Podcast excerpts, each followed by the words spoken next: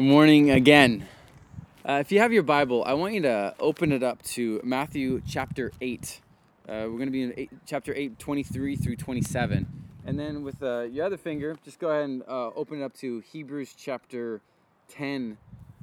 And um, we're going to be going kind of back and forth between those two. And we're going to be doing something a little bit different this morning. Uh, we've been in a series on the Sermon on the Mount, which is focusing on the Sermon on the Mount uh, we've titled Flourish Life in the Kingdom, which is Jesus' vision for human flourishing. But today actually marks uh, the 20th Sunday that we have not gathered in person. It's the 20th Sunday that we have been meeting digitally like this. Now, as a church, we've done it a few different ways, but for us as a church, but also for us as a world and a nation, it's been about 20 weeks that our whole world has experienced uh, a huge amount of shaking up. And so we're going to, this different way we're going to go about it today is more of a reflection time, a, more of a, a check in time, and then a, a steadying of what does it mean for us in the coming days ahead. And so if you're like me, you've had things that you were hoping for in the last 20 weeks that have been wiped out. COVID 19 has been like a tsunami that's come bursting into our lives and completely transformed everything that we've been doing. And so you may have been looking forward to trips or the end of school, different birthdays or activities that normally are done over this time of the year that those hopes and looking forward to has just been decimated.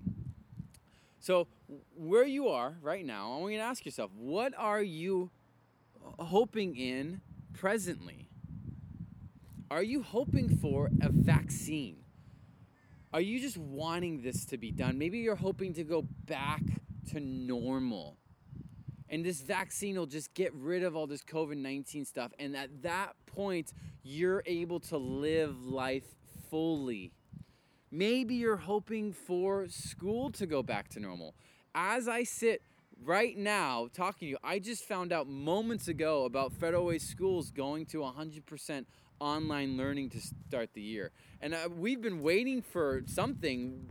Our hopes were going back, or some of us, our hopes were um, not going back, whatever it may be, it's been wavering on what that's going to be. Some of you, your hopes are for more stimulus money. Maybe you're financially in a harder place than others. And your hope is in that the government will send more money so that you can ride this tsunami and uh, wave a little bit more.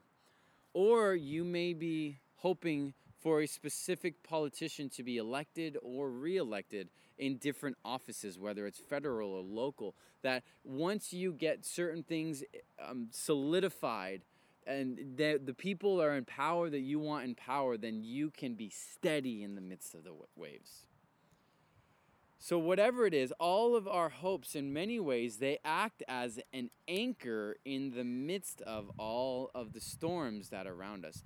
They hold us firm. They're things that we go back to to remind ourselves. But no matter what, there have been hopes that have been deferred in our lives. We haven't experienced all that. And so, in the midst of all this, of our hopes that we long for, that we want to see, or our hopes that we have not yet had fulfilled, what does Jesus do in the midst of the storm?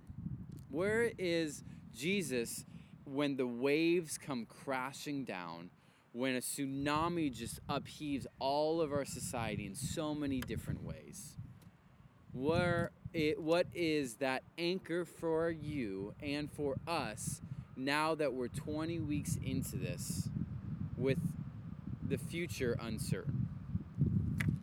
Open to Matthew chapter 8, and this is what it says in verse 23. And when he got into the boat, his disciples followed him. And behold, there arose a great storm on the sea, so that the boat was being swamped by the waves. So imagine the disciples just done a full day of ministry. Jesus had been cleansing lepers and um, healing centurions and healing many people. Uh, he got on a boat so that he could get some distance, and his disciples were with him. They're out, and a great storm covers the sea. It's swamping them in the boat. And you can understand the fear and concern of the disciples. The, the disciples were likely hoping for some relief from a full day, and they just wanted to get away as Jesus often did. And so their hope was deferred because the storm decided to start crashing down and swamping them. The tsunami came in and wanted to take them out. And where was Jesus in the midst of that? Verse 25 uh, 24, excuse me, but he was asleep. Jesus was asleep in the midst of the storm. Not unconcerned, but unafraid, steady, secure. And they went and woke him, saying, Save us, Lord, we are perishing. And he said to them, Why are you afraid, O you of little faith? Then he rose and rebuked the winds and the sea and there was a great calm. The great sea or the great storm became a great calm. And the men marveled, saying, What sort of man is this that even the wind and the sea obey him? Jesus, in the midst of the storm, in the midst of being swamped, in the midst of their hopes being deferred, in the midst of all of the waves crashing down and swamping the boat, Jesus was sleeping not out of unconcern, but out of security and steadiness and fearlessness because he knew who he was and what he was up to and the power that he possessed. This is one of the things why I think the author of Hebrews can say this in chapter 10, verse 23. It says, Let us hold fast the confession of our hope. Why? Or without wavering. For he who promised is faithful.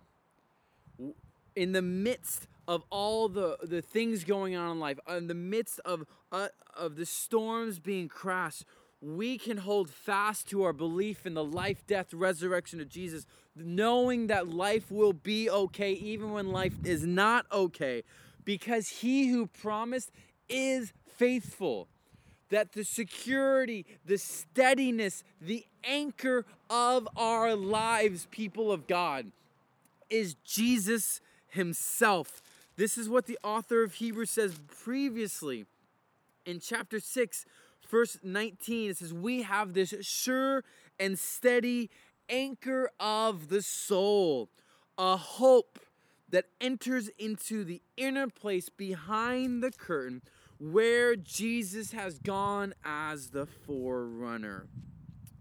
The sure and steadfast anchor of the soul is Jesus Himself, the faithful one, the one who came into the craziness of this world, that God Himself took on flesh. He dwelt among us. He lived a perfect life, always obeying the Father that he took on sin, Satan, and death head on, and he defeated them through his death and resurrection. And that we have a future hope that one day he who is faithful will return to us and he will renew and restore all of creation. And that we who are given the down payment of the Spirit have a promise that one day the world will be made right when He does that.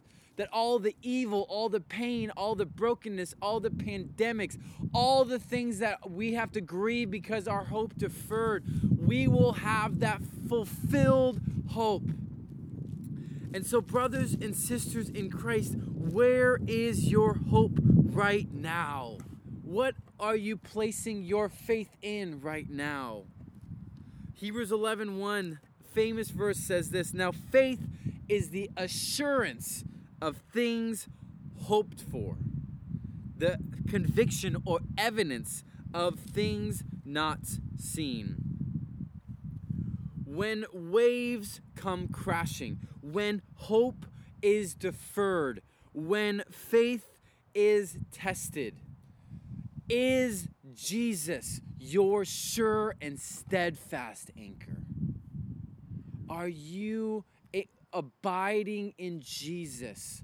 Are you resting in Him? Are you assured by Him regularly so that as waves come crashing, as the tsunami takes out, as hope are, is deferred, as questions are still not answered about what is next in life, in the midst of all of those things, are you able, brothers and sisters, to realize the truth that in the midst of it all, Jesus is steady? Jesus is present. He's not asleep in the sense of not caring, but he's unfearful, knowing that he's with you. What's the promise at the, at the end of the Great Commission? That he will be with us always to the very end of the age, until he returns, until he renews and restores. So, whether our hopes are deferred, Jesus is present whether what you're desiring and looking forward to, if that doesn't happen, Jesus is steady. He's the anchor. And this is both a truth that needs to be known, but this needs we need to place our faith in this so that it's lived out. Faith in Hebrews 11 and, and the scriptures is not just a truth that's cognitively known, it's a belief that's lived out. Faith without um, action is dead, James said. So, this is a lived reality. For Jesus to be our sure and steady, steadfast anchor, that means that when the waves come crashing, we're able to be a non anxious presence. When things don't go our way, when we're hoping for something that doesn't happen, we can know that Jesus is in control and we can be steady in the midst of it. And that is the part of the implications of what it means to be a gospel centered, spirit filled people. It doesn't mean that life is easy. It doesn't mean that waves don't come crashing. It doesn't mean that things change. What it does mean is that when those things happen, you and I can be fearless because we can know who's in charge and in control. We can trust Him. We can hold fast to the confession because we know He's faithful. When our friends are expressing their fears and concerns, we can be present with them, knowing that the answer for you who do not yet believe is Jesus. So, for those who do believe, Christ is our sure and steadfast anchor that holds us in the midst of all that's going on. And for those that are watching that don't yet believe, I want to submit to you that only Jesus is a sure and steadfast anchor. Only Jesus can be that steadiness your spouse can't do that for you. While they can be steady, they can't be the ultimate one. Only Jesus can. Politicians cannot. Only Jesus can. Your bank account cannot. Only Jesus. Only He provides the security and steadfastness and strength. Your bank account can go up and down, but in the midst of it, Jesus will take care of you, as we've talked about in the previous weeks and what I want to call all of us to in on this 20th week where we're not gathering again. I want to call you to renewing that commitment and that faith in Jesus as that anchor, as the one who is able to be the anchor because he lived perfectly.